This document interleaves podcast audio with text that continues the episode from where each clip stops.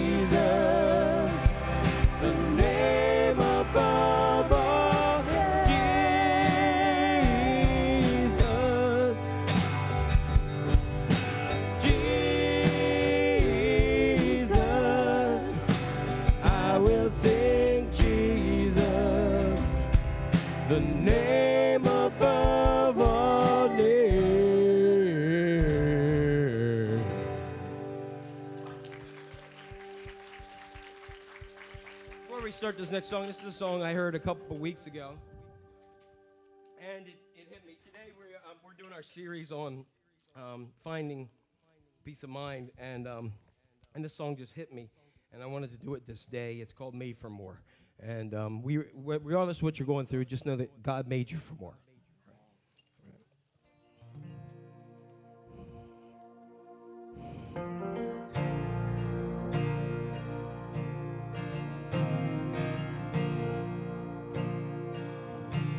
I know who I am, cause I know who you are. The cross of salvation was only the start. Now I am chosen, free and forgiven. I have a future, and it's worth the living. Cause I wasn't made to be. Tending the grave, I was called by name, born and raised back to life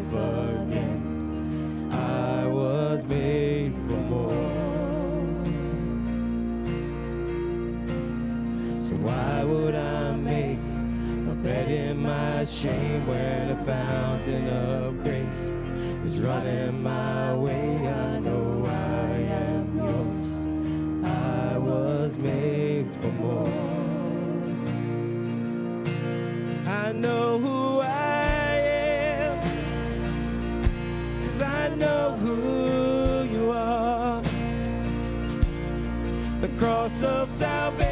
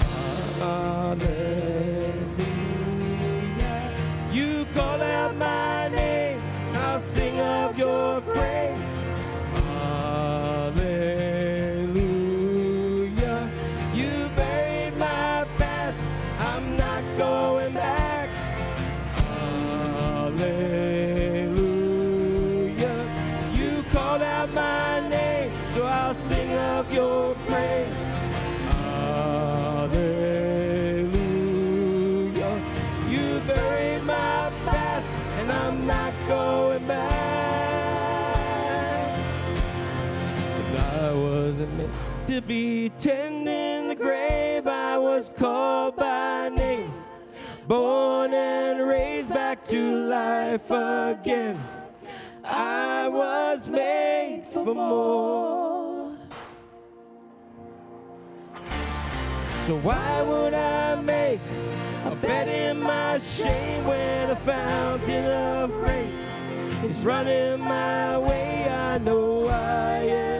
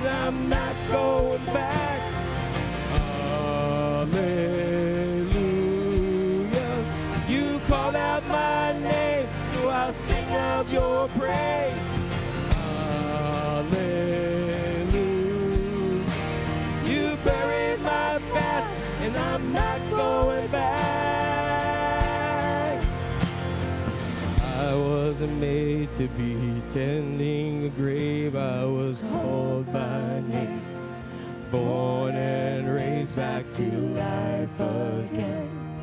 I was made for more. So why would I make a bet in my shame when a fountain of grace is running my way. I know I am. I was made for more. Father, we just praise you and we thank you that even though life is hard and though there's times today we're going to talk about trauma. And God, even though that um, trauma just hits us all in, in many ways and just changes life in so many powerful ways, we were made for more than to be controlled by it. So, God, we commit the rest of the service and all this day to you. May your Holy Spirit just fall mightily here today. I thank you for everyone here, those who are watching online. I thank you that for the just the ministry that you're doing for your kingdom. And we give you praise in Jesus' mighty name. Amen. All right, our kids can head to our Haven Kids, and you can tell somebody you were made for more.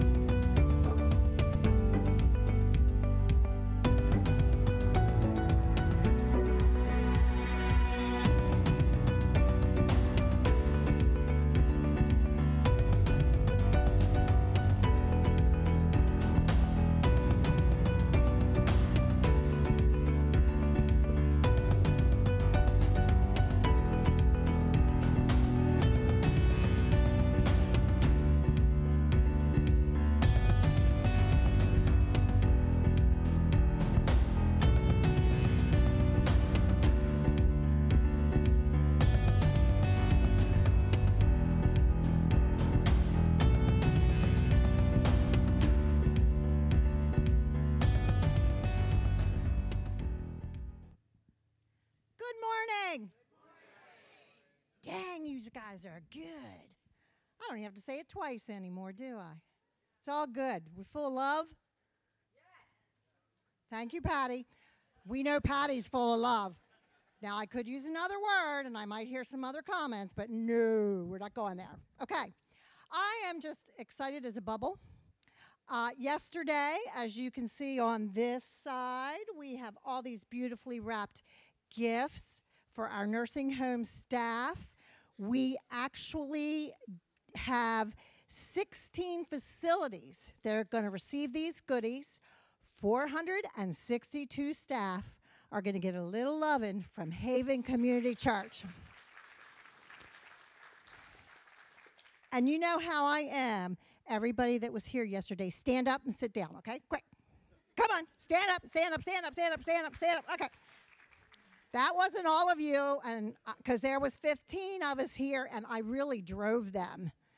I am not a good supervisor. I've been retired for four years, and I found myself yelling. No, no more candy in that bag. Poor Holly must have had to put. Oh no, Holly didn't put it back. Uh, Tammy's daughter, Jaden, had to put it back.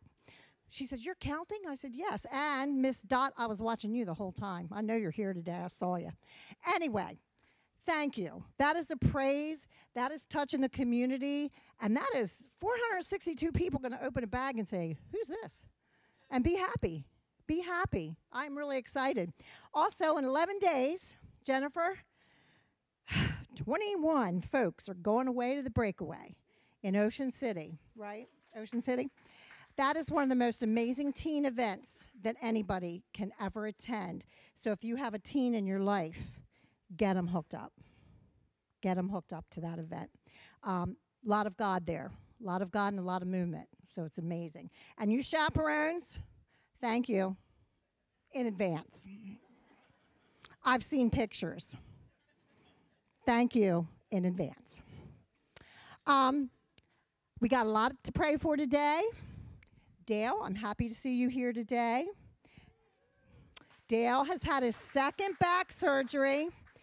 He's still a little numb in one leg, so he can't kick me yet. So I'm hoping he'll be kicking me next week, okay? It's all good.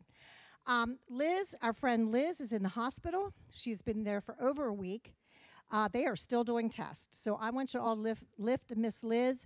Um, she was a pillar in this church forever, and once COVID hit, she really had to kind of stay home because of her cancer. So keep Liz in your hearts, okay? She said to please, please pray for her. Jenny, healing prayers. I know you're out there, Jenny. Um, Bobby Burke, she's healing and really had a rough week, so we hope she's back in action. Um, Judy Music lost one of her loved ones this week. Her cousin. So she's o- on her way to Virginia, or they're in Virginia. So traveling mercies for her and Melissa, right? And and Emma. Okay. Um, Jennifer Wilcox. Now, you know, we've been praying for her dad for a while. He's been in ICU. Unfortunately, he passed away this week, and today is um, his funeral services. And we're going to give that family traveling mercies because it's far away. Where is it? Virginia? Okay. Um, Ryan, Laura's grandson, had a surgery, went well. He's doing good, and we're really blessed with that. Um, Patty has asked me to pray for her friend Tommy, who is in a burn unit at Crozer, and it's very, very serious. So let's keep him lifted in our prayers. And um, I just want to praise God for the people in this community that uh, we were able to have a fundraiser yesterday for Gail and Rich's son, Kurt. Um, and I don't know what it raised, but I feel certain that it it raised a lot of money to help him and his family. So thank you to all of you that could be there. Um, and just to watch the community come together. And it's a really small world because I walked in and my boss was taking tickets. She goes, What are you doing here? You're supposed to be at work. I said, No, I got two hours. And believe me, she was watching what I was drinking, and it was Coke, a cola. So it's all. I'm sorry, that's all good. I had to make sure you got that. All right, put our hands on our knees. Let's go to God in prayer. Dear Heavenly Father, there's so many of us here today that we just need some healing.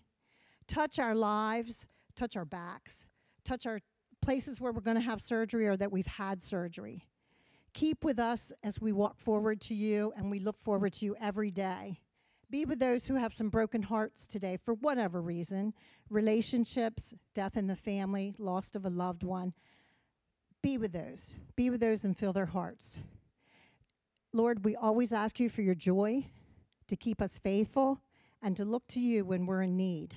Every day, we need to look to you. Keep us walking that path. Keep our hands and our feet as servants unto you. And be with Pastor Jack as he goes through a really important topic today about trauma, because believe it or not, it affects and hits every one of us in some way. In Jesus' name, I pray these things. Amen. bipolar disorder, depression, anxiety, ADD or ADHD. We cannot avoid the topic of mental illness.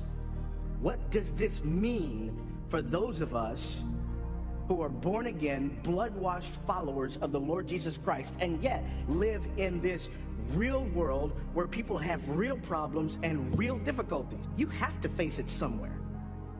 So even if you want to avoid the subject here, you have to ask the question, what are we as Christians supposed to do?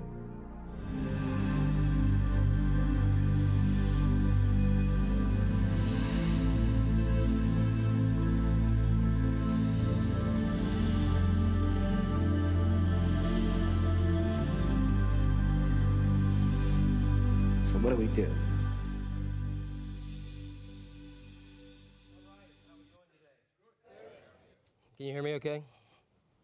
Can, can you hear me? There we go. All right. Um, so a couple things. Um, there uh, was another prayer request handed in. Um, Robin Hildebrand asked us to pray for Joanne Penna, who is going on a short mission trip to, um, is that Peru? Okay. And Debbie Smith um, has kidney stone issues, so we want to pray for her as well and add that to the prayer list. Um, also, um, just uh, you saw a lot of the announcements up there, a lot of things going on. And one of the things that we, we look at is that um, that uh, grief share is going on, and um, and so you can join where when you know, like right away if you want to. It doesn't mat- matter if you miss some of the other ones. Grief shares there because you know in case you don't know, grief just hits when it wants to. And so you're, you can connect with that, and they meet tomorrow night. Tuesday, we have ongoing disciple Bible study, which has been really good. We're in the Gospel of John, getting close to the end of the Gospel of John. I'm going to pick up some other the letters and, and Revelation. And so, um, and then I know men and women's groups are meeting um, different times in the Wednesdays group. There's a lot of stuff you want to connect to. So I challenge you to go ahead um, behind you if you're not in the first row on the seat in front of you there's somewhere there's a qr code we'd love for you to go ahead and connect that that's the church app and you can find out everything and you don't have to ask you don't have to ask me and it's probably good because i don't know what's going on most of the time but that's a good thing that means the body's working right um, and so we, we want to have that also today after church and even if it's your first sunday here and you just want to find out we have our um, our class, our growth pathway, and that we're doing the first class, Haven 101. We go over a little bit of what, um, how the church came about, and um, and what uh, what we stand for, and what we do. And yet, you can. Some people do it to become members. Others just want to find out. Feel free to stay after. Right afterwards, we are we are really to a time. It'll, everything will be over by an hour. So we'd love for you to just stay right here in the sanctuary. We have little booklets that we'll hand out, and um, and we'll go through that. And it'll just be a good time. Okay. Everybody ready to go? Okay, so we are in, believe it or not, um, our I think our sixth week, and um, we have been doing this series called "Finding Peace of Mind." Anybody found it yet? Okay, we're working on it, correct? But we're really talking about mental health. Now, next week will be the last week um, uh, of our series, and it'll be on burnout. Okay, on burnout. So we, we figured we um, we end with that because many of us feel like you're on the edge of life. You're just about ready to explode and just whatever else you do. So um, next week we're going to talk about that. Today we are going to talk about trauma. Um, we're going to talk about trauma and um, and this is probably one of the most difficult subjects um, that we've talked about in previous or up and coming weeks. And um, it's a subject that honestly the church has not been very good about talking about. And um, along with many of the others, but really, really uh, trauma. It's not frequently talked about. But today we're going to talk about it, okay? Because I really believe it needs to. There's an, uh, an interesting quote from a, an American psychologist named Robert, I mean, excuse me, Peter Levine, and he says this Trauma is a fact of life. It does not, however, need to be a life sentence. And I think it's extremely important because um, we all experience trauma in some way. And many, probably the majority of us at least, have experienced or endured something that was severe that brought about some level of trauma. Some kind of trial that you went through, some kind of abuse, some kind of heartbreak, some kind of loss, um, some kind of situation. Could have been a natural disaster, could have been, um, you know, you were in a, in a war torn area, whatever it may be. And so, what we're going to do with God's help and studying His Word, and also talking with um, counselors and professional therapists who do this for a living, um, and many who do have a, a biblical worldview, which I really wanted to get, um, I've been praying that this message today and the presence of God would do some healing or begin that process in many of the lives of us who have dealt with or still deal with trauma. And so the, I'm going to start today by asking you, what do you think of trauma? What is it? What is trauma? And a lot of people um, think that trauma is the event, like the event itself, or the injury, or it's the abuse. And technically speaking, trauma is the response to what happens in that event, that abuse, or, or that injury. Um, a good definition would be this one right here trauma is a response to a deeply disturbing or distressing event. So that's what trauma is. A trauma is a response to a deeply disturbing or distressing event. So some of it can think of a physical trauma where um, it's a traumatic injury, where somebody may have lost a limb or, or had some um, physical. Uh, physical pain or something that affected them. Um, but the truth is, it can be physical, but often some of the most debilitating trauma tends to be emotional, mental, and even spiritual. And, and many people have been part of churches and religious organizations which have brought about spi- trauma from spiritual abuse. There have been churches. Let's not let's not say that the abuse is all out there. We've got to be really honest and open and say that some of the trauma, many have experienced trauma from within churches and within other kinds of things, um, organizations as well. So that's why it's important to remember. Um, so it's really important to remember this: that wounds. This number two, wounds that you can't see can hurt as much, if not more, than the ones that you do see. And uh, often we, we pay more attention to a, a physical ailment than we do about something that's internal, that's mental or emotional or spiritual. So it's with that real awareness today that um, I know that many in this room and many in the sound of my voice have been hurt, have been deeply wounded, and have been through horrible experiences. And so I, am not, and I'm telling you, I am not minimizing that at all in this whole thing. But what I want to do is I want to share God's word today because the Lord knows that we go through these things, but He loves us so much, He doesn't want us to live in a life sentence to trauma in our lives. And so it's inevitable that when what happens at times that there may be some people who have gone into a church or gone into a small group at some time and they begin to get comfortable to a point that they begin to share some things that they're feeling or some things that they're going through and inevitably at some point in this time um, some very happy feely, good Christian, maybe even with very good intentions, decides to, in the middle of your pain, put this quote up there. Ready? Here we go from Romans. And we know that in all things, God works for the good of those who love him, who have been called according to his purpose. Now, this is very powerful and this is life changing and it's an important truth and it's always true. But when you're going through it, it doesn't feel like it's good. It doesn't feel like many times God is even around as we're going through the effects of an event or that has caused us trauma. And a lot of times we don't feel it because we may be in shock, we may be in denial, we may be angry, we may be frustrated. Um, and, and any other kind of feeling because of what happened. And we often don't know what to do with our emotions and, and everything, and we're overwhelmed maybe with anxiety, or we just end up feeling numb to the experience that caused the trauma. And even, or, or even though uh, what happened to you may not be your fault, and in many cases, it's not your fault at all. Often, what I see that happens with many who deal with trauma, they end, we end up feeling shame and guilt for something that someone else did to you. And you start to take that on.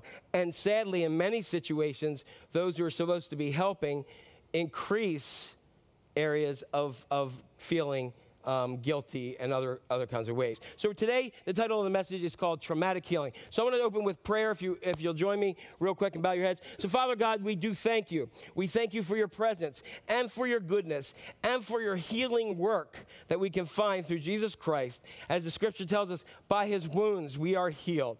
And we pray that through the work of your word and by your spirit, you will transform our lives and transform our minds that God, many of us have been affected by an event and trauma has been into our lives, and we've been heading down this trauma neural pathway for far too long.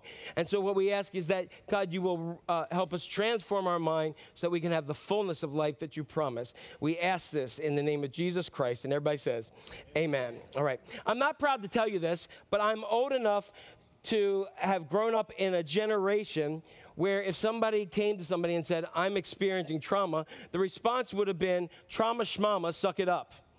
Anybody else with me? Um, and um, it can't be that bad. Just rub, you know, rub some dirt on it, right? That was kind of like like the thing. And you were just told to suck it up and deal with it. And um, and it was just kind of like a get over it kind of mindset there's other things to get done and what i want to tell you is this is if you don't hear anything else uh, the rest, if you're shutting down on everything else, let me tell you one thing you do not get over trauma.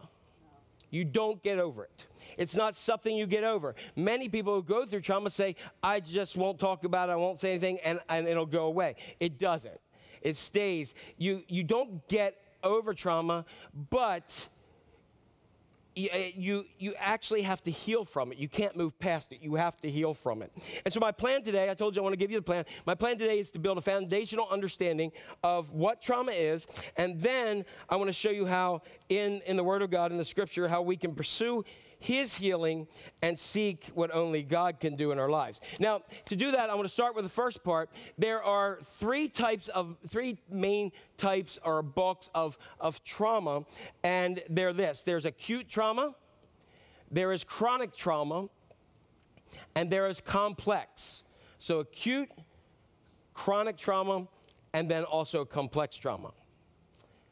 And so we're going to go through each of those. So, acute trauma. What is acute trauma? It's not a trauma that's, oh, isn't that cute? No, that's not it. It's a, it's a response to a one time traumatic event. So, that one time traumatic event um, occurred. So, for instance, you may have been in a horrible accident. Anybody in a really bad accident at some point in your life? And if you hear wheels screech, or you may not even get into a car for a while because of that. And so this is acute trauma. Some people have experienced a natural disaster. Um, if you're in the Midwest, what natural disaster do you have?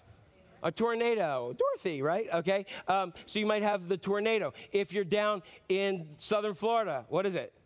Hurricane. I remember someone sharing a, uh, a story with me about how um, a hurricane came through and their stepsister, your young stepsister, was in the house and a board came through the window, struck her, and killed her and they had to stay there for days with her dying. In Haiti, we talked about when they had the earthquakes, and one of our guides told us that the earthquake crumbled part of their house, and his brother was killed, and they were trapped in that house for several days.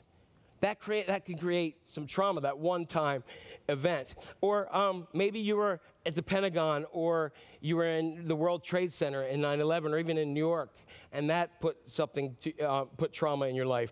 Or maybe you went through a, a complicated birth situation, or you might have lost your job, or because of COVID, your business faded away.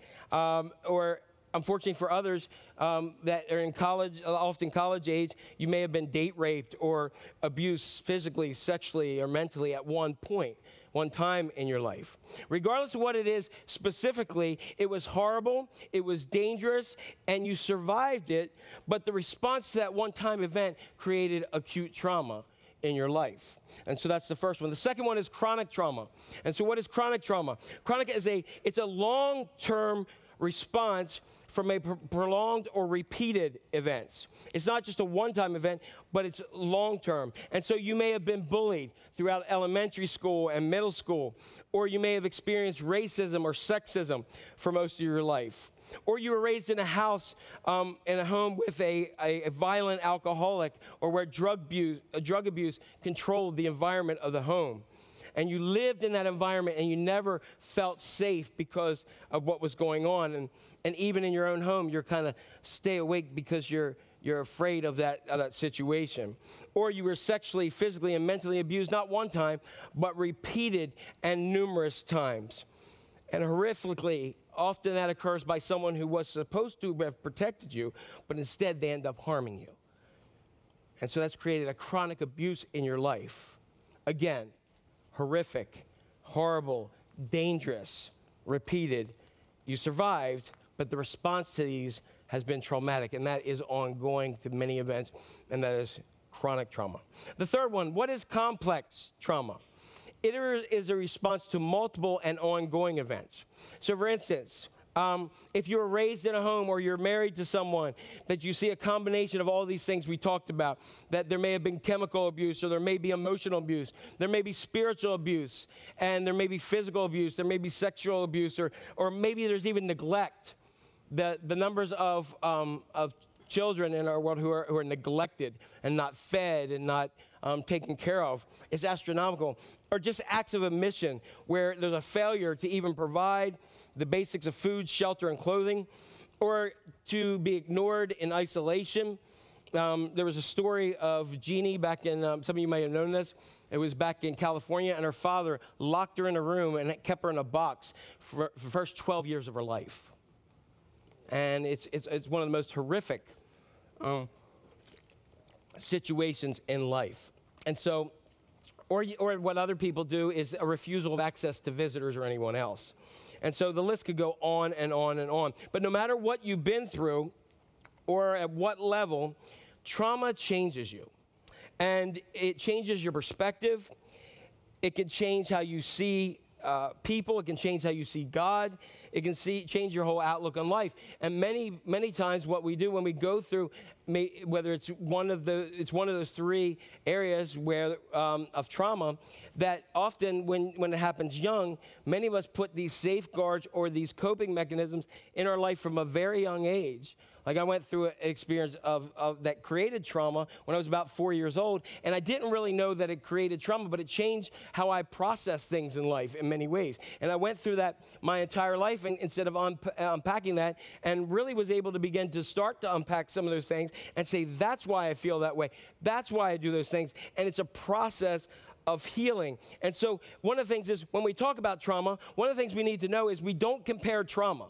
It's not like when we have like a scar and look at my scar. Oh, well, look at my scar. No, it, we don't compare trauma. We have trauma. We just need to go to God for some of that healing in this in this whole process. And so that's what we're going to be. So your trauma, someone hurt you and you don't you don't trust people or it might be that you find it difficult to trust God because you cried out to Him while you were being abused and He didn't seem like He was anywhere. It might be that you grew up with no money and so you have a really dysfunctional view and a fear of not having enough money no matter what. Or it might be that someone did something to you and you're traumatized that worrying that that same thing will happen either again to you or worse, you try to protect your children because you don't want them to have that, that situation. And so you're constantly, constantly in a state of, of trauma because of it. So, how can we possibly heal from trauma? And so, we're going to look at God's word today, and we're actually going to look at someone that you probably would not, when we look at scripture, when we look at stained glasses, probably someone that you would not think that is, that dealt with trauma. And I had been through seminary, and I, I have a, a master's of divinity. I know you're all impressed by that. Um, and I studied the scripture for years. And it wasn't until I really dug into the series and into this person for the series that I realized probably the person in all of Scripture that dealt with the most amount of traumatic situations was a guy named the Apostle Paul. And you wouldn't think that from the person who wrote two thirds of the New Testament, the guy who said to live for Christ and to die is gain, or the one who, who said all these great things, but he dealt with acute trauma, chronic trauma, and complex trauma, and it's all throughout the scriptures. And so I, I read an article by WordPress, and it said this thinking that the Apostle Paul suffered from PTSD or post traumatic stress disorder, like, um, like conditions, is a safe conclusion when you consider all that he faced. And so many of us don't think about these, we think of them as, as real super Christians that are in stained glass and they didn't have anything bother them. But when we look at this, we'll see. And I want to I want to show you, I want you to see it, I want you to watch also how in the midst of that God brought incredible healing. And through that, God brought the Apostle Paul to a stronger place and based on what he'd been through. So let's look at Paul and trauma. Let's go all the way back to, uh, to Paul's conversion. At the time, his name was Saul, and um, he was not a Christian. He was actually the guy who was going and killing Christians, and he made it his, his mission. And his conversion um, to the Lord was really traumatic. Like mine was like a Hallmark or a, a movie, right? You know, I knelt at the altar at age five in Christ Church in Fredericksburg. The sun was gleaming through the stained glass window upon me. Um, there was like a choir singing and birds were chirping and doves flew in the room. And the background, there was probably a, t- a Chris Tomlin song singing Good, Good Father. And, um, and all creation stood up and praised the Lord in the midst of that. No, that's not how it happened, but it was pretty easy. I knelt at an altar, said said a prayer, and everybody was hugging me and crying, and then that started it, and it was like, ooh, this is cool, right? And God began something. That was my conversion experience. The Apostle Paul's was a little bit different. And let's look at this. So he was killing Christians, and in Acts chapter 9, you can read this. And all of a sudden, he's on his way to go to Damascus to go ahead and collect up some Christians to kill them. And he's minded his own business, going down. And then we read from the scripture, a light came from heaven and knocked him to the ground. And we just say, a light came from heaven and knocked him to the ground. But I started thinking about this. I don't know for sure what the light is that knocked him to the ground. But when I think about a, a science class and other classes in school, a light that will knock you to the ground is probably lightning. He's minding his own business, and all of a sudden he gets struck by lightning. Okay, that's a bad day. Um, and uh, then, not only that, a voice from heaven says, Hello, my servant Paul, it is you I have chosen. No, it didn't say that. He said, He strikes him with lightning and says, Why are you messing with me? Why are you persecuting me? Okay, so he is doing what he thinks right. He's riding along, zap, he's laying on the ground. Why are you messing with me, boy? Not a good conversion experience so far, does it sound like? But it continues on. So God knocks him to the ground, gives him an in your face deal. Then he says, Hey, you're blind now for three days, but he didn't know it was three days. You talk about a bad trip. You're talking about going somewhere and saying, I should have stayed home. Here he is. He's, he's going along, and then he, God does not say, Don't worry, three days, I'm sending this really cool guy, Ananias. He's a little nervous, but he's a good dude. He's going to come lay hands on you. You're going to be like, Boom, there you go. And then you're going to be this great preacher. No, he did not say that. Paul was just blinded. So on the road, struck by lightning, everybody with me? And he's going along, has this voice of God, God, Jesus in his face saying, Stop messing with me. And then he goes back, he's having people lead him for the first time. He's there, and he, he stayed there. He'd been blinded. And then he's healed by God through Ananias. And then what's really cool is this killer, uh, this, this Christian killer becomes a killer Christian. Did you like what I did there? That was very creative. Did you like that? Come on, I get some points for being creative there. All right. Whatever. Okay. All right. But but what I'm saying is he preached, you're going to use that sometime and claim it as your own. It's all yours, okay? But but he he went ahead from persecuting Christians to preaching the gospel and being one of the greatest preachers of all time. But his conversion experience is a little bit like traumatic, don't you think? Don't you think, like, if you heard a rumble in the sky, he'd be like, uh, or the next time he was taking the road to Damascus, he's like, yeah, I'm going to stay. They probably said, Paul, can you walk over there? You know? Um, who, who knows? But it, it, and you know, here's the good news. The good news was that after all this, God rewarded Paul. He gave him a six figure salary, gave him great benefits. He had health insurance, he had a good 401k, and he had the company donkey to take wherever he needed to go, and he had lots of ladies too. No, that didn't happen. Not at all. The rest of his life, he suffered more than he ever had in his life. He endured all kinds of things and constantly was running for his life. Now, I want to show you a map up here um, of the uh, Apostle Paul here. All right, so these, these are his journeys. He made like three, four journeys, okay, because he went back to Rome too. But what I did is um, the, the ones that are highlighted in yellow, those are all the areas that we learned that Paul had to run out of town to save his life. And, you know, there's a book of Thessalonians. They were trying to kill him. Okay? Uh, Corinth. Anybody heard 1st and 2nd Corinthians? They were trying to kill him. All these places, he was Jerusalem trying to kill him, Damascus, well, we know that, all right, and all these others. He was trying to be killed, and he eventually got killed in Rome. I could have put that one there so he didn't run out of there. But, you know, he's basically, hey, I went to preach the gospel, and every time I went, somebody was rude to me. I said something about God, and they wanted to kill me. I, now, I've been places before where people have asked me to leave. Anybody anybody with me? There's a restaurant one time, and yeah, all right, but that's another story. See me later. All right, and um, uh, and so so I've been asked to leave places one time, but I've never had anybody wanting to kill me to get out. You know, and th- this was his regular experience after serving God. And he exited city after city after city with people trying to take his life. And he endured, he, he, you can't imagine, severe trauma. When he's going to the next city, he's like, God, I got my running sandals on today, you know, because you don't know what's going to happen. But it probably wasn't going to be good in many cases. So, looking at the Apostle Paul, how do we heal from trauma?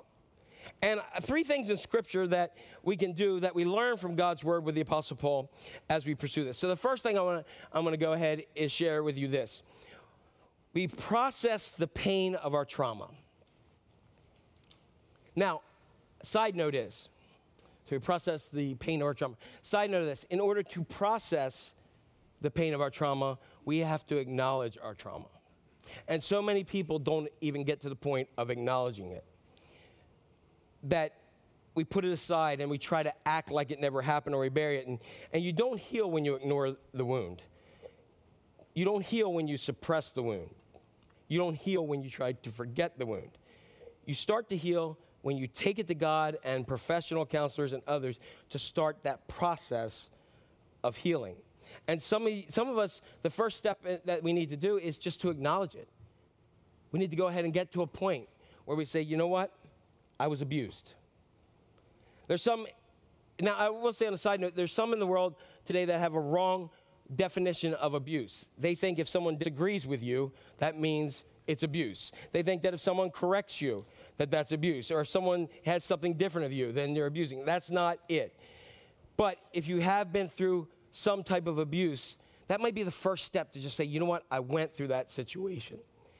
And, and acknowledge it. I was abused. I was raped. I was abandoned. I was mistreated. I was bullied. I was neglected. Because of serving my country, I have PTSD. And the reason why we don't want to say that and we shut things down is because when we admit those things, we feel vulnerable again. We feel helpless. And we feel like it's better to ignore than to deal and process it. And so we believe wrongly that it'll just go away. But when that happens, according to many of the experts, instead of, and this is the next point, instead of seeking connection, we begin to prioritize protection. That we got hurt so badly that we say, well, well, I've got the main thing is to protect myself. And so I'm going to protect myself by these certain coping mechanisms that we have. And, and so we lose connection often with people because we've been hurt so badly and we're carrying that around. So instead of taking our pain to trusted and professional people and others, we often just push those trusted people aside because we believe nobody can be trusted. And the problem is this in doing that, we don't heal in isolation. How do we heal? We heal in community. We have to heal in community. That's what we were made for. We were made to heal in community. And we heal together with people and heal best with the people of God, I believe. And that's one of the reasons why we, we talk about small groups. It's not so that, you know, I've been to some churches and I've been to some areas where they just want to fill up small groups and say, we got 8 billion people. I don't even know how many we have. I don't really care. I just want people to group together because I believe healing comes in relationship. I believe, um, and that, that, like we say on the back of our shirts, love God and love people. If we do those, then it's really awesome. I believe the church is really about relationship. And you know, when you think of your families, you think of your families, those people who have, who have good relationships with your people in your family, you may not always get along with them. You may not always like them. They may not always like you. But the reason why you, you, you keep going in that family is because you put the relationship over your issues and over what you want. And if the church, just a side note, if the church grabbed hold of putting relationship over what we want and how we think God thinks, we might be getting somewhere when we really love people because we show the world how we love and we show God how we love Him by loving one another. Okay? So that's just a side note. That was free today, okay? Um, so, but we need to, to prior, prioritize connection and heal in community. And so we talk about that. We don't want you in small groups because we know you got busy lives. That's not what we're saying, do that. But we believe what the scripture says iron sharpens iron. We confess, we share, we bear with, and we pray for one another, and we're there. I mean, heck, Ron and Joanna got married because they joined small groups. So if you're looking for somebody, we can join a small group, correct? Okay? Uh, Ron, Ron, look at that smile on Ron's face. He's never been happier, correct? All right?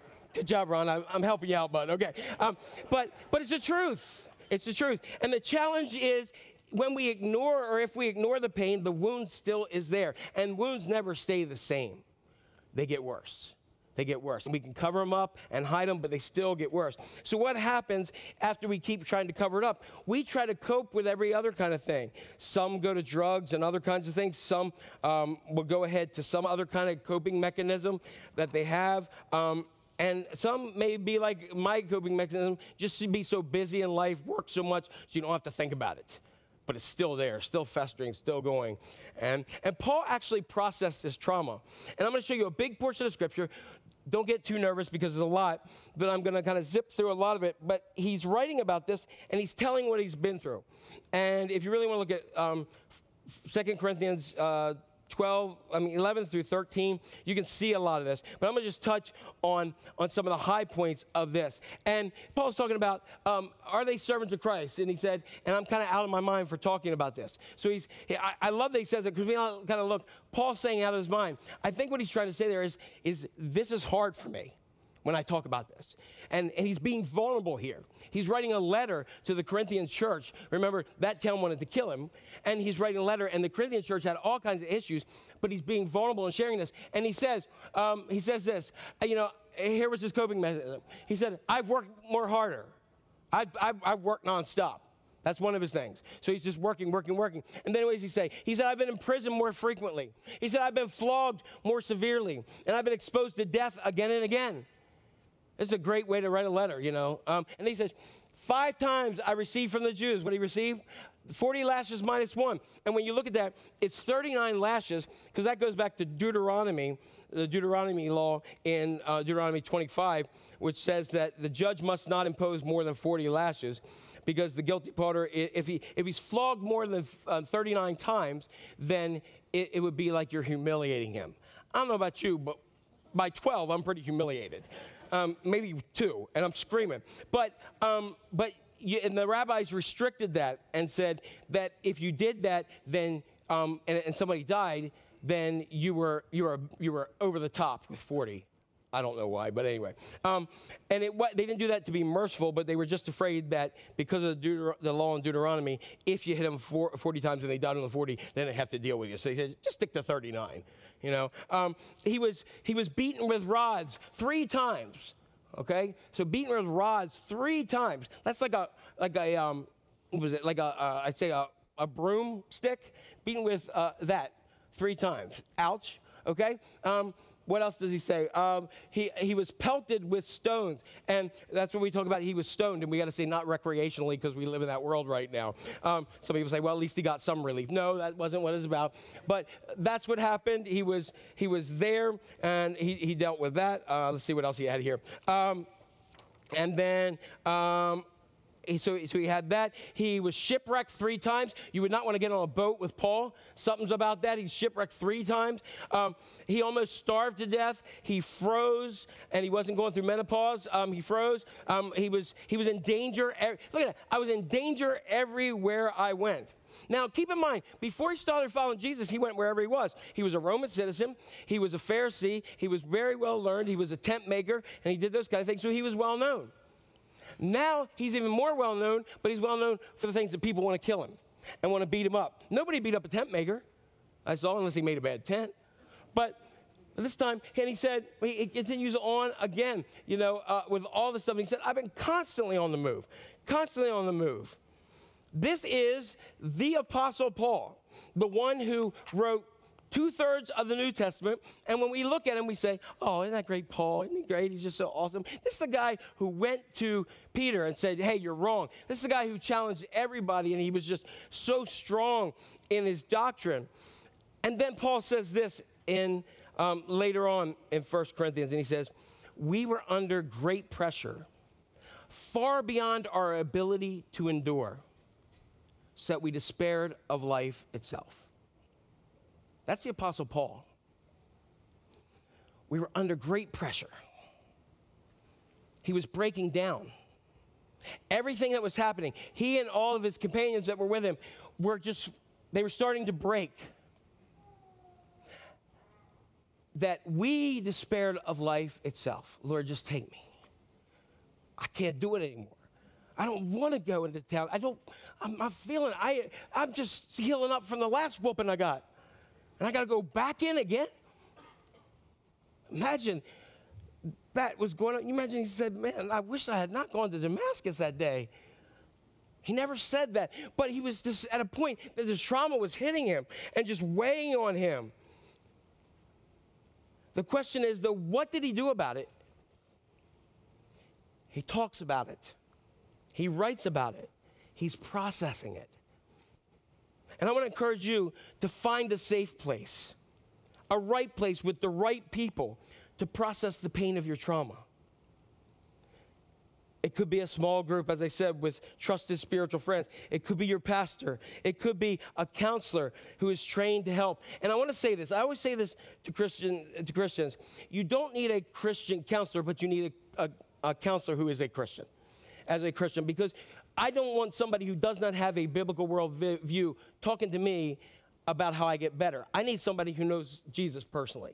And so that's just my own side note that I really believe that there's some great people who are Christians and they may not uh, advertise as Christian counselor, but I think that if you have a Christian worldview, you should probably have, you need somebody with a Christian worldview.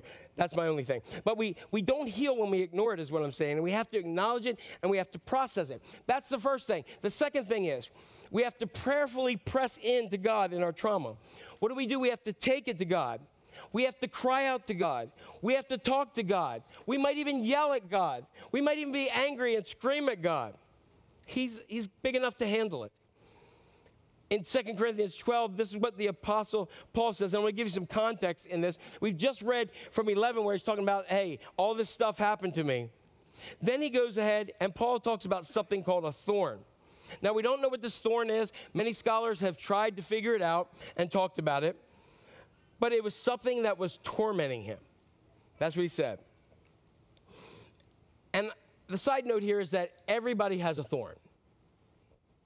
Everybody has a thorn. Say it with me I got a thorn. Right online, I have a thorn. Now, some of you right now have a, bad, a, a thorn.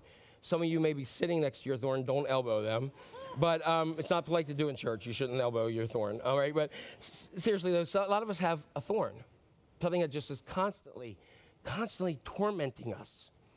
Just tormenting and tormenting and tormenting. And the Apostle Paul had this, and he talks about this thorn that was in his flesh. And look what he says here. He says, Three times I pleaded with the Lord to take it away from me. Stop. Who is, who's talking here? The Apostle Paul, if you know anything about him, he is a guy that walks into a place and is so committed to the Lord, he will challenge anybody, he will say whatever, and he does whatever as long as it's for God. He was brave, he was strong, he, he just gave his whole life in service to God. He even got in, in an argument with Barnabas, and Barnabas was the one whose son of encouragement. That's his nickname. He's a good guy. And he got into an argument with him, and Barnabas was the one who brought him to the disciples in the first place and he got an argument with him and then later said, Yeah, I'm sorry about it. But he was that kind of guy. And at this point, he is pleading with God. Three times. And, and if you look at the, the nature of how the language is, it's not like he went, God please, God please, God please. No, it wasn't three quick prayers. It says it was seasons. It's basically seasons of just pleading, God please remove this from me. That might have gone on for years, three different times. It was something that just, he said, tormented him day in and day out, all the time. And, and so when you look at the thorn, the thorn had a physical dimension to it because it was a thorn in his flesh. It was something that was bothering him physically, we know. And then, and um, so it was in the flesh. It was a mental dim- dimension because he said, he calls it a messenger of Satan to torment me. So the, the physical was affecting his mental deal to the point that he's stopping everything and pleading with God. And then it also has a spiritual dimension because three times he pleaded with God and the prayer is not answered. So he's dealing with trauma. But notice he does not ever blame God for it. Never blames God for it. He took his thorn to God and said and prayed and pleaded and begged in the same way that we need to take our thorns to God and take it to God and take it to Him again and plead and beg and unload on Him. And we say, God, I don't understand why this happened. Why did you let it happen? Because you could have stopped it. And you can tell him, hey, this happened to me. It's not my fault. I don't know what to do. God, I don't know how to heal. I just can't get to a place of healing. And you can totally and completely be honest with him. Don't hold back. You don't have to, go feel like, oh, I got this thorn in my flesh and say, oh, God. You know, go to him. Tell him he's God. Tell him he's awesome. But then tell him, this stinks and I hate it. I'm despairing of life myself because of this thorn. Keep giving it to him because scripture says, cast all your cares on him because he cares for you. Take your burdens, your trauma, the, the events that happened to you, anything that's weighed you down and has broken you, and give it all to him. But in the process, give him all your praise, give him all your thanksgiving, and give him all your hurt. Please take it away. Three times he pleaded with the Lord. And then in verses 9 and 10, he said, But this is what God said. But God said, My grace is sufficient for you. My power is made perfect in weakness. Now, for years I've read that and I thought, that is a lame answer, God. I'm hurting. I'm going through season. And you say, I got you. You're good. I don't think God's just dismissing, me like, yeah, yeah, go ahead, Paul. You got, you got this. I always read it that way because that's how I feel when I'm going through trauma and I don't get answers from God and I don't get healing that's there. But God says, hey, my grace is sufficient for you. And I, what I, what I realized is we don't believe that God is sufficient until we realize we are insufficient. Um, and many times we have to come to a place of realizing, I can't heal from this. And I got to realize you're sufficient. And God is saying, hey, whatever you have, my undeserved fav- favor and love for you is all that you need. It's abundant and it's awesome. So I know that thorn in the flesh is there, but I'm all you need. Turn to me, look to me, trust in me. Sometimes that thing, that thorn is the thing we hate the most. God is saying, you, you, I know you hate that the most, but guess what? In the midst of that that you hate the most, in the midst of that trauma, when you bring it to me and you turn to me, you'll discover my power and presence and love in a way you never have ever thought of experiencing. And then Paul does something really odd for many of us.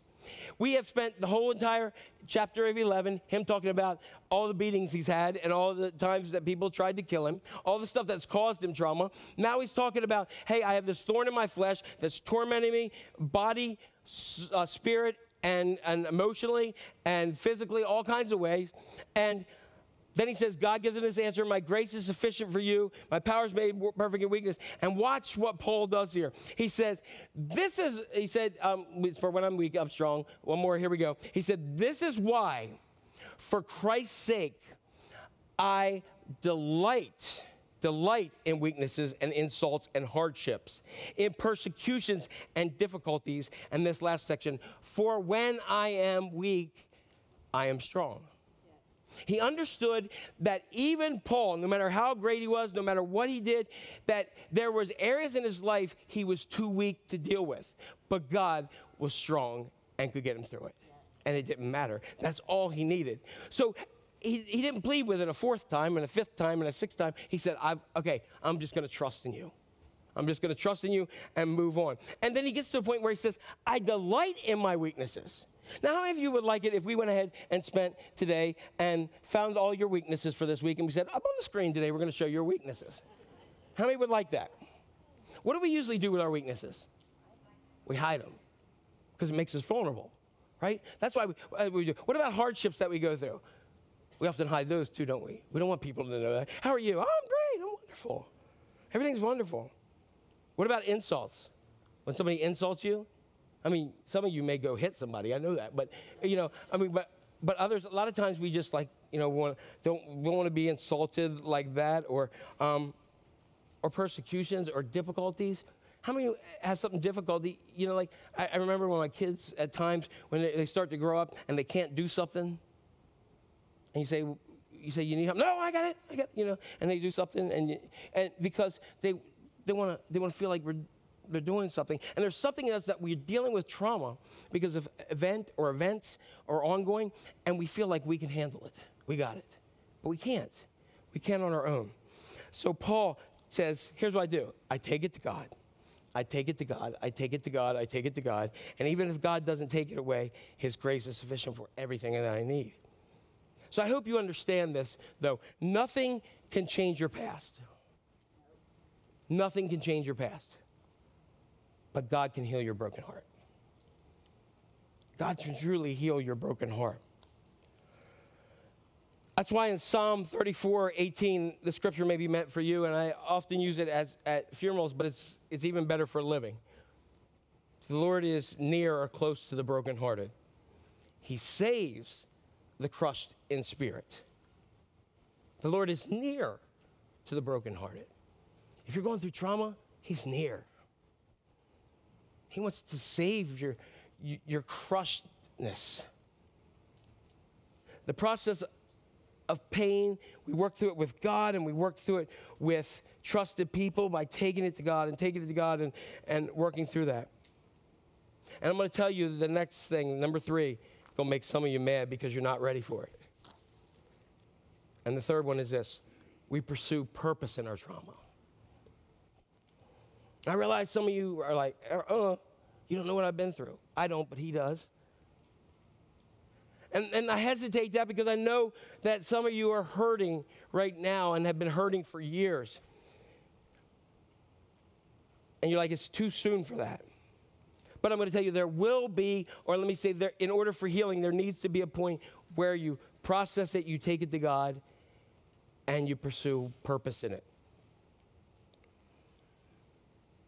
You make something like, like what Paul said Paul had been beaten, shipwrecked, stoned, left for dead, whipped, out of prison, too many times to count. Paul says this in Second Corinthians at the beginning of the section. He says, Praise be to the Father of compassion, the God of all comfort, who comforts us in all of our troubles so that we can comfort those who are in any trouble with the comfort which we ourselves receive from God. And so when we go through something that brings trauma, we need to praise the God of all comfort in this.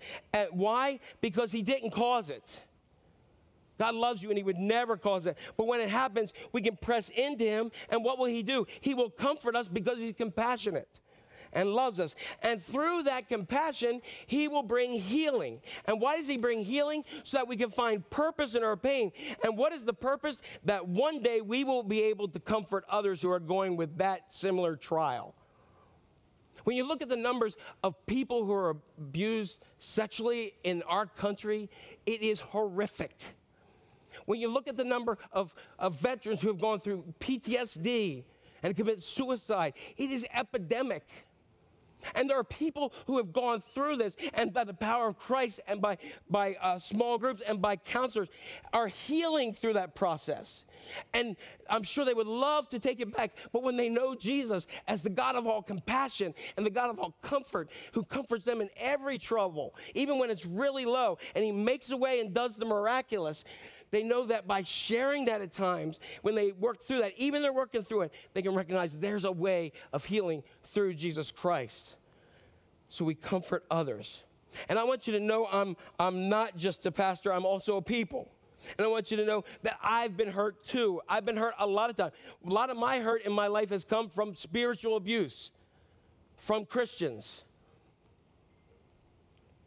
And my heart as your pastor is heavier when I when I talk. This week my ADHD was going all over the place, and I had all the medicine, and I was going all over the place. I'm like, why can I not concentrate? And I said, because I'm talking about trauma, and I'm reliving my own trauma in my life.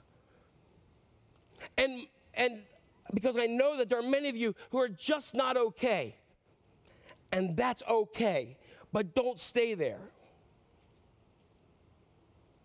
You may be easily more frustrated or easily angered or easily critical, or you're just isolated or dissatisfied. It's not you, something's wrong. And, and if you're not okay, it's okay to not be okay, but don't stay there.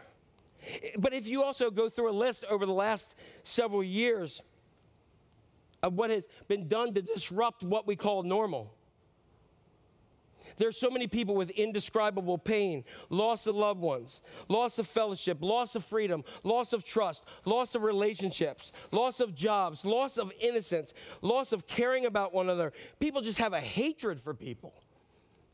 We don't like each other anymore. So, how do we love each other? And the key thought is yes, through the Lord we can be healed. But I want you to know, I want you to know this that you can also be way, way more stronger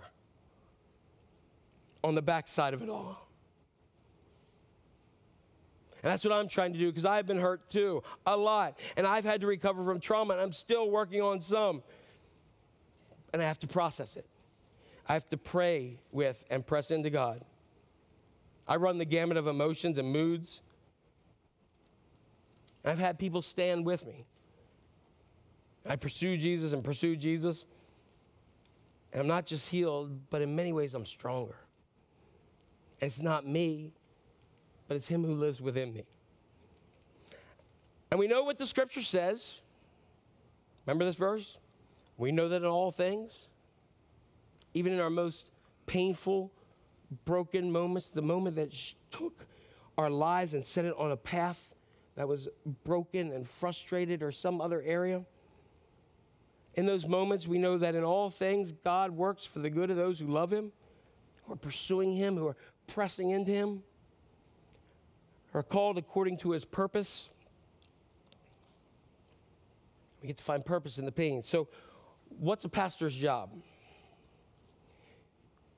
I've heard it this way, and I really like the statement you comfort the afflicted and you afflict the comfortable. The pastor's job. I'm going to say that again because that was better than your response. All right? You comfort the afflicted and you afflict the comforted. Still not a good response. All right? But anyway. So now I'm going to push you a little bit. All right? And I want you to hear me. Your trauma may or may not have been your fault. But pursuing God for healing is your responsibility. Responsibility. Trauma happens in every life, but it's not a life sentence. Pursue healing with Jesus Christ. You got to do it. No victims in the body of Christ because Jesus has the victory. Take back what was stolen from you in Jesus' name. He promises, I will restore the years the locusts have eaten. We've been hurt and we can heal, and we have a good God. We have a great God. So I want you to have hope. I hurt with you. I love you. I care for you more than you know. And I love you enough to push you a little bit towards Jesus because there's healing, there's hope, and you can be stronger than ever before. And um, as we as we come down here, um, Keith, could you come up um, for a bit? Um, we don't know in Psalm 27. Um, uh, you know, I'm, I'm gonna hold on to that. Keith's gonna share just uh, real briefly. He offered to share something, and um, and it's just powerful, Keith. Um, the, like some of you know, the very first time Keith came into the church, um, Becky had him come, and he came, and um, and the, like the only time in the history of Haven I ever talked about money, and he left for a while. Um, right, true story. And um, and now he's one of my, my closest friends and just a, a, gift to our church in so many ways. And um, and Keith and I have got to know each other really well. And he, and in planning this this week, he said to me, "Hey, if you want me to share, I, I'd be glad to do it." And I was going to give him a break because he had a lot of stuff going on. He said, "No, I'm good." So I just wanted to share for a couple minutes here, um, and you can hear a lot more. And then um, I'm going to wrap up this, and we're going to worship God. Go ahead, Keith. So, yeah, a lot of people have heard a little bit of my story and stuff uh, before, but in with Jack talking about trauma and, and everything else, I, I figured it'd be, you know, decent of me to share. So, short story is, um, went through a lot in my life, deal with a lot of anxiety, depression, PTSD. Um, got to a point where I let a lot of the negative thoughts and everything get to me, overwhelm me, and stuff, till the point where I actually put a gun in my mouth that was the worst day, but the best day. Um, with all the weight and everything that I had, had felt at that period of time in my life, um, it was too much. Just absolutely too much. I couldn't see a way out of it. Um, but I can tell you that day, there was a weight that was lifted. You could feel the hands of God on my shoulders saying, "It's it's not your time yet. You're not done yet. I, I've got more for you than what is happening right now. Um, and I could tell you at that point in my life, I was angry. I was so angry at God for everything that I had been going through and stuff. And and now I think back on it, and, and I can't even tell you why I was so angry. It was just so so much. Um, but but yeah, it, it got pretty dark. And if for those of you that do know me, and I was in the military and stuff. I was actually a weapons instructor, so I used to teach people how to use guns and stuff like that. So the, the miracle that, that that comes out of it for me is when I put that gun in my mouth, I actually pulled the trigger, and it didn't go off. I did everything right, and it didn't go off. Thank you. In that in that moment when that gun didn't go off, and I, I, I felt that weight lifted, and I and I heard that voice saying, "You're not you're not done yet." I also heard my family come home. I cleared the gun, and I looked at the bullet, and the primer was struck. By all rights, it should have went off. It's only by God's grace that it did not.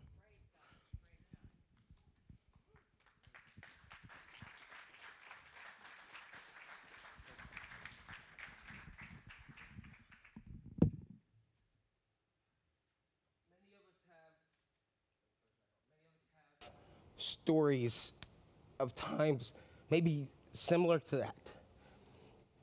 David had a story like that. Psalm 21, 27, we don't know what period of life David was in. I'm going to wrap up with this. But Psalm 27 speaks of a time of trouble when his enemies, his adversaries, false witnesses, and violent men were wanting to kill him and attack him. And this happened several times in David's life, and we don't know what was really going on at this time. And he cries out to God. He begs for mercy. He begs for God not to hide his face from David. He begs not to be left or forsaken. And he shares how others would. And here's what he says I would have lost heart unless.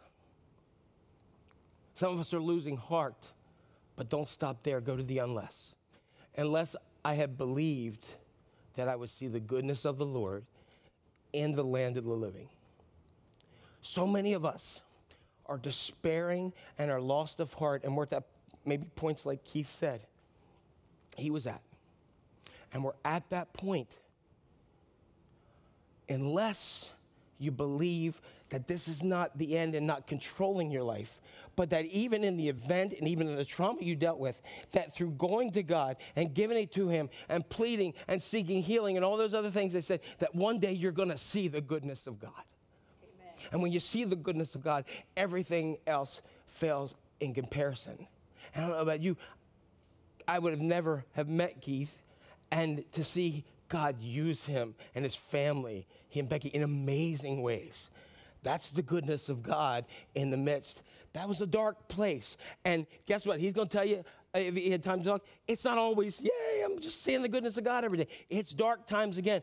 But don't despair of heart. You got to go to the unless. I'm going to see the goodness of God in the land of the living, here and now. Yes. Amen? Yes. And that's trauma. Let's come together and let's heal from it in Jesus' name. Let's stand and let's worship Him um, this last time as, as a church today. Um, we do have people that are around to pray with you. Uh, and so if you want to pray in the front uh, or in the back, we have that there because we know a lot of people don't want to come up front. That's fine. But, um, but most importantly, if you're if you're actively dealing with with trauma, don't do it alone. We weren't made to to do things al- alone. We were made to be together. If you remember from the very creation, God created Adam, and what did he do? He said, "Hey, it's not good for him to be alone. It's not good for you to be alone. It's not good for me to be alone because we get there. Now, you may fall asleep and then you got a rib problem and a woman, you know, who knows? But anyway, um, some of you are saying, I'm not going to sleep ever again. But anyway, um, I love that God has a sense of humor. So I would have been struck years ago, right? But, um, but your, your trauma and what you're going through, I'm not minimizing. I know some people who have been, I know people on the stage who've been through stuff that is crushing. but they've seen the goodness of God. Amen. Don't stop. You got a thorn in your flesh, a messenger of Satan is tormenting you. But the goodness of God is better, and it's coming. So uh, let's just pray. God, um, first of all, I just want to pray over uh, your tithe and our offerings. God, uh, as, I, as I say all the time, if you're visiting with us, we don't expect you to give. We want you to just receive what God has for you. You're not here by mistake. You're here because the Lord wanted to talk to you today. You may be somebody going through trauma, or you may have bared it and don't even know, and then you're like, oh man, really? So God's speaking to you right now. And so we just want you to receive. But God, for those who do give and who call this place their church, we ask for your Holy Spirit to be upon both the gifts and upon the giver and the tither, that God, you multiply them to further your kingdom, not ours, but yours, so that we can give you glory. Not Haven Church, but we can give you all the praise, honor, and glory. For everyone else here today, God, we know this trauma is a is a, a, a breaking life thing. But God, you are a healing Jesus, and by your stripes, by your wounds, we're healed. And so we ask for your healing to begin in this place as, uh, as we experience who you are, as we press into you, as we acknowledge, hey, I went through this. And we get a little bit more vulnerable and we get a little bit more honest with ourselves and we realize I can't keep doing this or else I'm going to end up in a really dark situation that I can't get out. That maybe you're despairing of life itself or maybe you, you're losing heart. But don't because his grace is sufficient for everything that you need. His power is made strong in your weakness. And you don't have to lose heart because you're going to see the goodness of God. So, God, move in this place. Do your thing. We're getting out of the way and letting your spirit move. In Jesus' name, amen. Before we sing this song, I wanted to mention that this song came at a time of trauma for Jack and I. We had lost our mother suddenly, and then our father shortly after was living with us, and we had COVID, and there was all kinds of things. It was a really traumatic time. And this song came out of a Bible study that I did, and it just popped up. Now, we've sung this song in good times and in bad, but the truth is, no matter what, God is good, right? All the time. So sing with this with me today.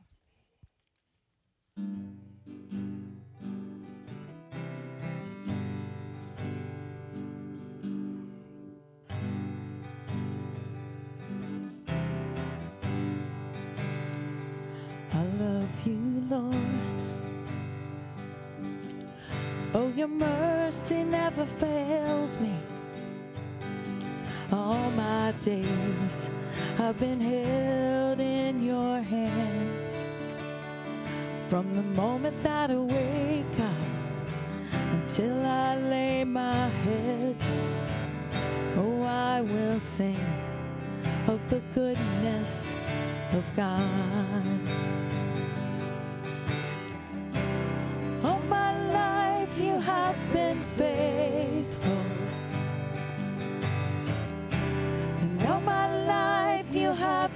So, so good. With every breath that I am able, oh, I will sing of the goodness of God. I love your voice. You have led me through the fire in darkest night. You are close like no other. I've known you as a father. I've known you as a friend. And I have lived in the goodness of God. All my life you have been faithful. And all my so, so good. With every breath that I am able, oh, I will sing of the goodness of God. Your goodness is running after, it's running after me. Your goodness is running after, it's running after me. With my life laid down, I'm surrendered now. I give you everything. Your goodness is running after, it's running after me. All my life you have been faithful. And all my life you have been so, so good. With every breath that I am able, oh, I will sing of the goodness of God. All my life you have been faithful. And all my life you have been so, so breath that I am able, oh, I will sing of the goodness of God. Yes, I'm gonna sing of the goodness of God.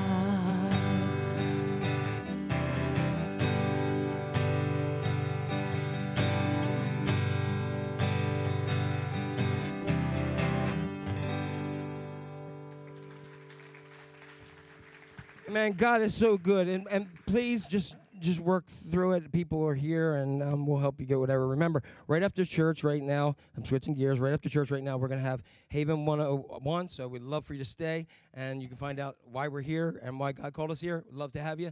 And then uh, next week, we're gonna wrap up this series with burnout. So enjoy that while you're at work this week. God bless.